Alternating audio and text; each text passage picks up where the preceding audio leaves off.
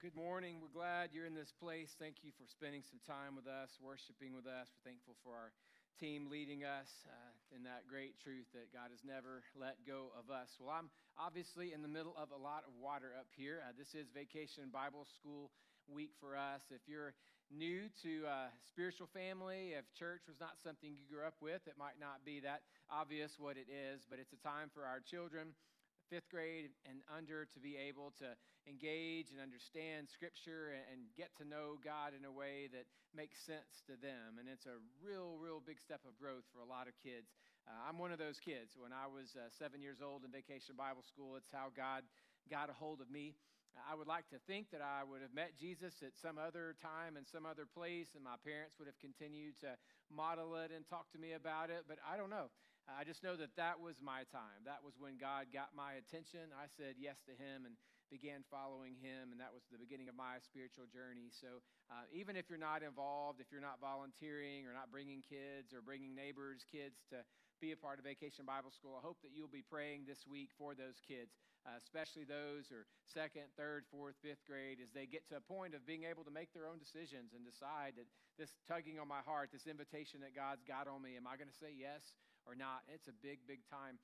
And uh, kids are a little more open. They're a little freer. They're not quite as held down by all the stuff that holds you down. And at that age and that time of their life, that's the moment that often many of them make those significant decisions. So uh, please be in prayer for them throughout the week as we begin tomorrow night with Vacation Bible School. And if you haven't already signed up your kid or didn't even know about it, uh, go ahead and do that today. We have a few spots still available, but we're almost at capacity, so we want to make sure uh, your kids can be involved there. But the theme is about waves, and so I want to spend a couple of weeks talking about waves, and it's right up my alley. I am a beach guy. I love everything about the beach, and I'm selfish enough to pretend for most of my uh, marriage that it was also my wife and kids' favorite place. So every year I'm like, hey, it's vacation time, and for you guys, I'm going to take y'all to the beach. That's been like a thing I've said over and over for almost 20 years now. And the truth is, it's actually for me. I need to be honest and just say, guys, my Father's Day gift to myself is we're going to go back to the beach this week. I might as well just say that. That's kind of what I do. Uh, so I realize my selfishness. I know that. And so last week on our vacation, we did not go to the beach. We went to amusement park instead and spent some time there. And, um, and I'm now doing GoFundMe's and all sorts of things. But we had a good time. Uh, Universal was a Universal trip and it was fun. And just being together and being a part of that was awesome. But I missed out on my waves. So uh, just as a thank you to me, they just created my own little oasis up here of waves. But uh, I love everything about the beach. I love the sand. I love the frustration. I love the sand that stays with you for four or five months and every single thing that you brought. And I don't know if you're like me, but you unpack your car with groceries and you know in the middle of december and all of a sudden sand just kind of falls out it's just everywhere from when you go and i love that about it I like going. I like arriving late and going out on the beach and staying there until we're too tired to stay out there just to watch the moon hit off the, the ocean waves. I love listening to the waves when I can't see them. The next day, I love being out in that all day, every day. Um, I, I'm a beach guy. But the irony of it all, at least to me, is that I have heard thousands of waves crash the shore at nighttime, thousands of waves throughout my lifetime. And I grew up in Tennessee. I mean, I'm not even uh, close to the beach, but I've heard thousands and thousands of waves crash. I've seen thousands and thousands of waves crash on the shore uh, when I've gone down and just sat all day long, 10 hours sitting there on the beach or goofing around playing, whatever. But I've never caught a wave. I've never ridden a wave. And by that I mean I've never surfed. You say, well, you know, the boogie board. No, no, let's just not pretend. The boogie board is not catching a wave. You're just laying and doing the same thing that your grandmother does on a raft, except you're on styrofoam. It's not, it's not catching a wave. Uh, it's different. I've never surfed. I've never caught a wave. I've seen thousands and thousands. I've heard thousands and thousands. I was so messed up over it about seven or eight years ago that I took my phone out to the beach at night and just set it down and recorded about a minute of that sound so that anytime I get a little homesick, if you will, for my beach, I can just kind of pop that on and watch a video of nothingness, but I can just hear the waves crashing. And I just, I love everything about the waves. But I've never really caught one. And if you and I are not careful, that is our spiritual experience as well. one day during Jesus' time on earth, he was with his followers, and they were the house guests in the home of a man named Simon. And they were at his house. They've had their time together. They've talked and they've enjoyed being around each other. And then there's a lady in the house that decided to break through the, the awkwardness of the moment and do what she was hoping she would have an opportunity to do this whole day. She stepped forward, interrupted Jesus as he was speaking to his friends, and I use that word because during this time, culture is still very, very different, and men were looking differently at the ladies in the room, and it's not right, but it was. And so for her to step forward and have the courage to approach Jesus, take out some really expensive perfume, and pour it on his head and anoint him, which I know culturally we don't even get it, but it was a show of respect and honor. And she anointed Jesus' head with this expensive, expensive perfume. And as she did that, Jesus' followers, the men that were following him around, looked at her and said, What in the world? How dare you do that? Don't you realize? I mean, Jesus, you back us up on this. Don't you realize how many poor people we could have helped with the money that we could get if we just sold this perfume? And yet you wasted it all over him. And as Jesus is prone to do when people are being pushed aside, marginalized, or ostracized, he speaks up and defends. And in Matthew chapter 26, Verse 10, it says, Aware of this, Jesus said to them, Why are you bothering this woman? She has done a beautiful thing to me. The poor you will always have with you, but you will not always have me. That's an odd phrase at the end. You're always going to be able to have poor people around. There are always going to be people in need. You can do that later, but I'm not always going to be here. And if that lady had hesitated she would have missed the moment. Because what she didn't know was that in a couple of days, Jesus was going to be arrested, taken away, tried, and executed, buried, gone. Moment is out of here. If she had hesitated, if she had allowed her fear, her anxiety, the, the worry about how she was going to be perceived, the awkwardness of the moment, if she had allowed herself to say, oh, I want to, but I'll just hold back, she would have missed the opportunity. She didn't know this was her last opportunity, her last time, the last moment she was going to be able to be face to face with Jesus before he was killed. The disciples didn't even know the timing, even though Jesus had told them over and over. But this was the moment.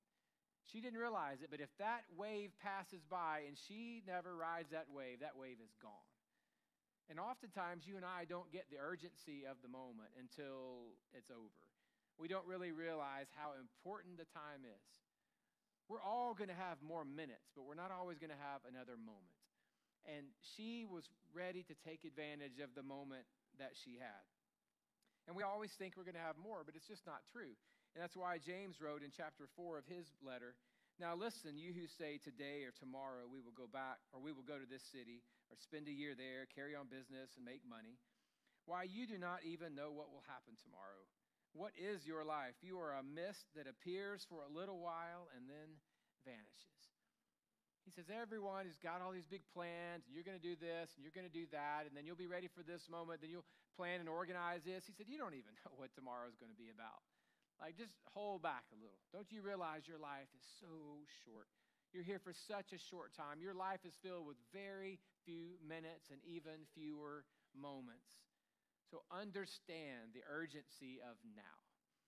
Understand the opportunity you have now.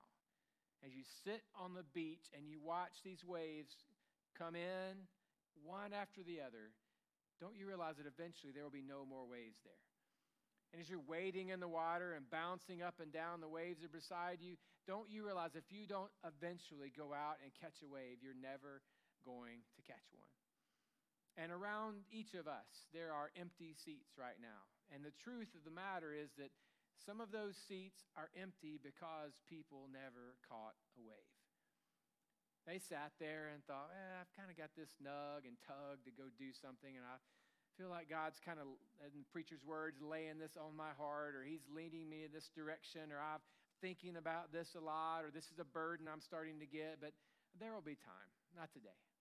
Not today. And eventually, today is gone, and there's no more today. And that burden is no longer there. And that tugging and those nudges and that pull, that it's not there anymore. And because people didn't take advantage of that time. Because they didn't ride the wave, the wave is gone. And if you and I are not careful, there are going to be some empty seats where your rear ends presently reside because you never chose to ride the wave. You just said, ah, down the road, another time. I'll think about it. I'll kick it around a little bit more. I know it's probably the right thing to do, but I'm just, I'm just going to give it a little more time. And you never ride. Well, why, why not? Why do we allow waves to come in and out and never do anything about it? Why do we go to our, uh, figuratively speaking, go to our beach and just sit there? And why are we content to never get on a wave? Couple of thoughts here that I wanted to share with you this morning, and maybe one of them will resonate with you. Uh, we miss waves when we settle and are satisfied. The reason many of us have missed the waves so far, and we've never really caught a wave, even though we've seen and heard thousands of them all around us, is because we settle. We're, we're satisfied. Some of you are working very, very hard to train your faith to be still. Like, I'm going to have a faith that just kind of sits. I'm following God, but I follow in a chair. Like I follow sitting. I don't, I don't really move around. I, I follow him here. And you're trying to convince yourself that Jesus said, if anyone would come after me, let him sit down on his chair and do nothing.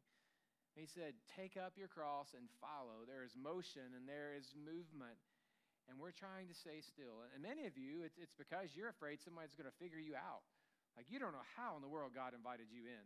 Like, he must not have done a background check because you did not belong. He doesn't know your doubts. He doesn't know your fears. He doesn't know the temptations even this morning you've had to fight through. He must not know you well. And so if, if he'll let you sneak in the spiritual family and pretend to be a part, then let's move on because this is too good. I don't want to mess this gig up by embarrassing myself and stepping out. So I'll just stay really, really quiet. Another reason we miss the waves is we are distracted by other people's waves. We sit back and instead of doing our own thing and paying attention to what God's doing in us, around us, through us, we watch other people. Many of you, when you go to the beach, you just sit there and watch people anyway. That's what you do. How many of us go to the beach? Oh, never mind, men, don't do that. But uh, we watch other people in different places. We, we're, we're all guilty of it. We just watch other people live their lives, we watch other people take the risks. And we're content to do that. And so we just sit back and, and watch them. And the truth is, we get a kick out of it because what is more embarrassing and ridiculous looking than someone who has tried to ride a wave and crashed? And they come up from the water, their hair's all messed up, they can't find their sunglasses, their bathing suits pointed in the wrong direction, and they're just all messed up. And we're laughing, like, isn't that ridiculous? Well, do you know who the happiest person on the beach is? It's that person. It's the one who crashed and burned. And we're sitting back and go, how undignified, how silly. Look at them. They look they're cool with it. Like they were going to go out, put themselves out there, just see what happens, have the experience, ride the wave the best they could. If they crashed and burned, they crashed and burned. The silly looking one is the rest of us on the beach taking pictures and videos of other people falling down and acting like we're the ones who figured it all out. That's not why we're there. So at times we're just content and we miss waves because we're just watching everyone else ride theirs. Another possibility, we miss the waves when we play it safe. We would rather not even try than fail. We'd rather just sit back and say, I don't, I don't, want to put myself out there. I'm going to look silly if I do this. I'm not, I'm not quite sure I'm ready. I don't know how this is going to turn out, so I'm just going to sit here and do nothing rather than go out and risk it. When we know in our hearts, anytime we've stepped out and said, God, I don't know how this is going to work out, but I'm doing this one for you, He has never ever let us go. And He's never said, You fool. He's never said, You embarrassed me. He continues to give us grace and more grace and more opportunity and picked us up because we're putting ourselves out there and saying, I trust you enough to try something I don't know how to do. I trust you enough to put myself in front of other people and even look foolish for the sake of what I know is true in my heart. And then number four, we miss waves when we don't prepare. We just, we're not really expecting to experience anything anyway. So we, we don't try. And many of you don't know when that wave is coming. And you're thinking, okay, I understand the, the imagery you're given with the waves and the opportunities, I, but I don't really know what my wave is. And I don't know that I'm rejecting a wave. I don't even know that I see my wave. And, and the truth is, maybe God's preparing it. And maybe it's three miles out in the ocean. And God is currently shaking the foundations of the earth to create a wave that's going to be tailor made for you. But while you wait, you prepare, you get yourself ready. Otherwise, we're sitting on the beach and the wave, it's, it's time. This is my wave. Well, I don't even have my sunscreen on. I can't find my, this is the wrong sun. I, I've got jeans on. I'm like, I'm not ready for this. I'm not prepared to go out and do it. Years and years before Jesus walked the earth, his people were in slavery. And some of you know the story of Moses and how God led him to, to go to the people and say, I'm going to lead you out. God is going to rescue us. I'll be the mouthpiece for this thing, but this is ultimately a God deal. He went to the oppressor and said, Let my people go, and the whole thing back and forth with Moses and Pharaoh, or the Pharaoh at the time. And eventually, God said, Okay, in the most dramatic and tragic way, we're going to end this. You're going to be freed tonight. Death is going to pass over this entire land, and the firstborn of every family is going to die, unless the blood of this sacrifice is over the post of your home. So do this. This will be the Passover. And as you prepare for the Passover, we're going to have a meal to commemorate this. We're going to eat a meal together. You and your families, all your neighbors, we're going to get together. We're going to have these meals together. And in Exodus chapter, uh, Exodus chapter 2, actually, I missed it. Oh, that's the most embarrassing thing I've done all day. Chapter 12, verse 11. I did it so much better in the first service. Oh, anyway. At chapter 12, verse 11, you should have come at 9. It says, This is how you are to eat it with your cloak tucked in your belt, your sandals on your feet, and your staff in your hand. Eat it in haste. It is the Lord's Passover. He says, As you're eating this meal, I want your shoes on. I want you to tie them up tightly. I want you to make sure your cloak's tucked in your belt because you're going to have to run. I want you to eat with one eye on your food and one eye out the door. This, the time is going to come, and when that wave comes in, you better be prepared. You better be ready. And some of you are not going to be ready when your wave comes because you haven't taken advantage of the waiting time. You haven't prepared yourself. You haven't spent your time saying, God, today is your day. I don't know if it's going to be a very significant day, but it's a day you've given me. So I'm going to start it off spending my time reading your word, hearing your voice speak to me. If I'm with people in my home, if I, if I live with a family, I'm going to pray for them. If I don't, I'll pray for my extended family. I'll spend a moment there making sure that I've got my heart right, that I'm aligned up with you. If you reveal stuff to me that doesn't need to be there, God, we're going to get rid of this this morning. We're not going to start off our day this way. I'm going to be prepared for whatever happens, and I'm going to make sure I'm alert and, and awake all day long for this because I never know when my time is going to come, but I'm going to be ready. I don't want my wave to come around, then I have to go, oh, I need to pray, I need to think, I'm not really prepared. I kind of got called here. I wasn't. Be ready. And he told the people during the time of Exodus, you better be ready. Be prepared for the moment. So, of course, the what is important, but it's the when that really matters.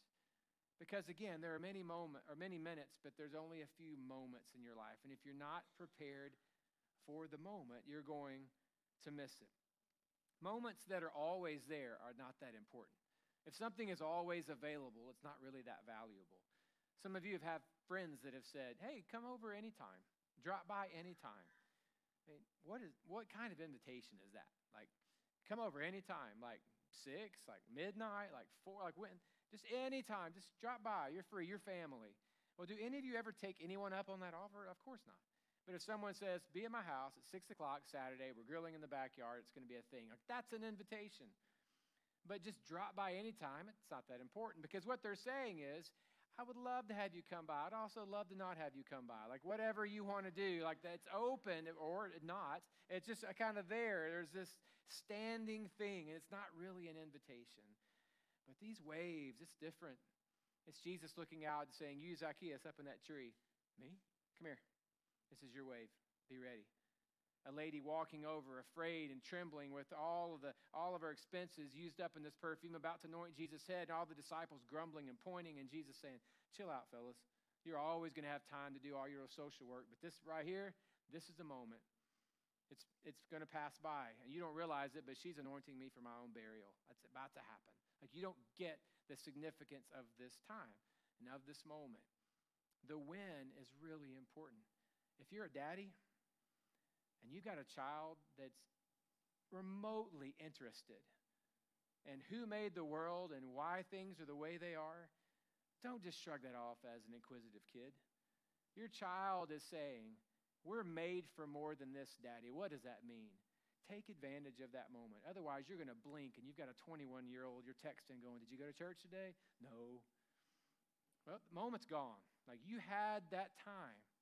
Now, it doesn't assure us of how things are going to end, it doesn't assure us of what the next day is, but those are moments and those are significant times. You're sitting here today and you've just got a nudge that, man, I, I could probably be doing this a little bit better.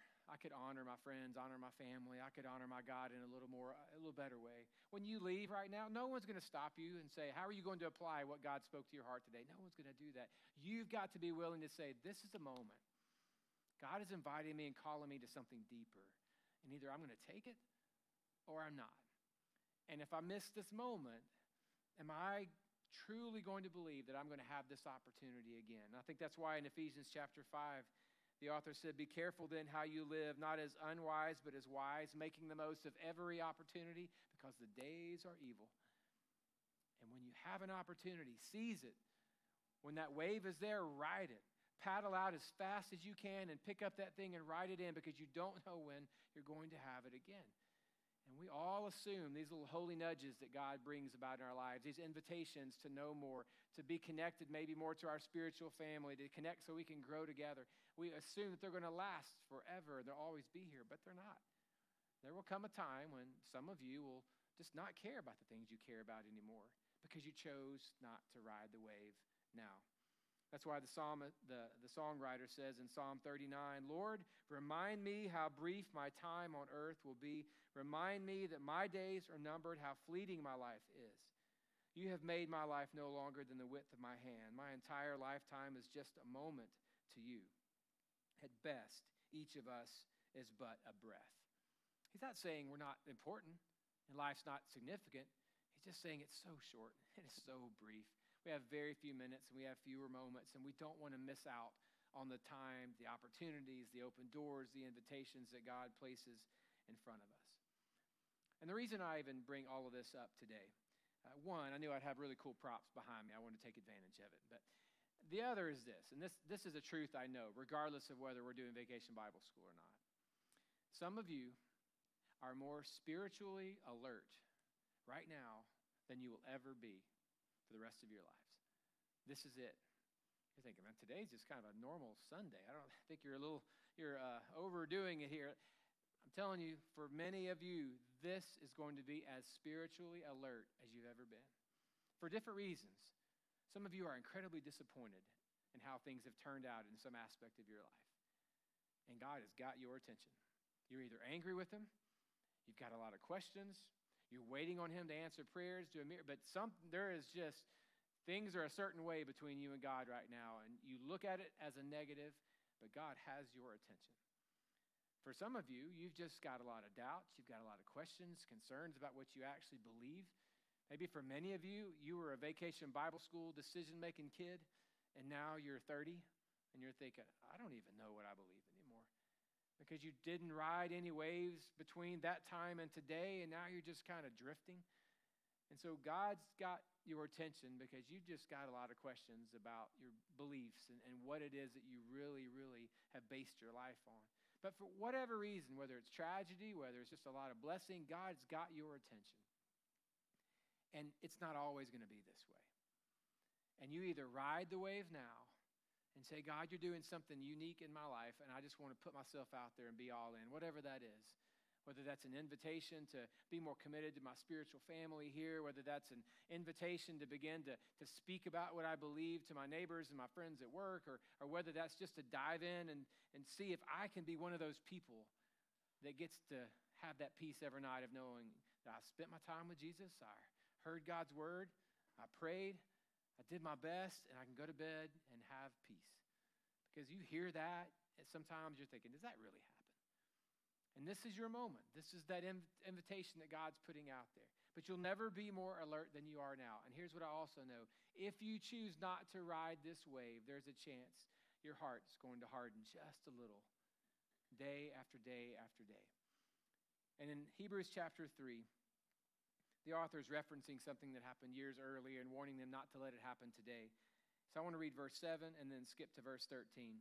He says, Today, if you hear his voice, do not harden your hearts Verse 13, but encourage one another daily as long as it is still called today, so that none of you may be hardened by sin's deceitfulness. We have come to share in Christ if indeed we hold our original conviction firmly to the very end.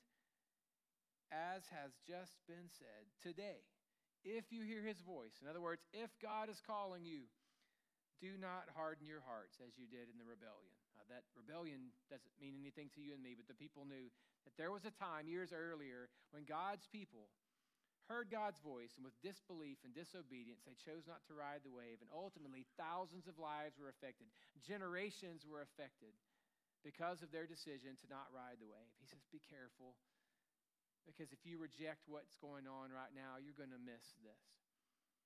So, as we process through this, I just want you to think, uh, you know, on your own. What is, what is God telling me right now? What's He doing around me? What's He doing through me? What is God burdening on my heart? What am I thinking about more often than I've ever thought before?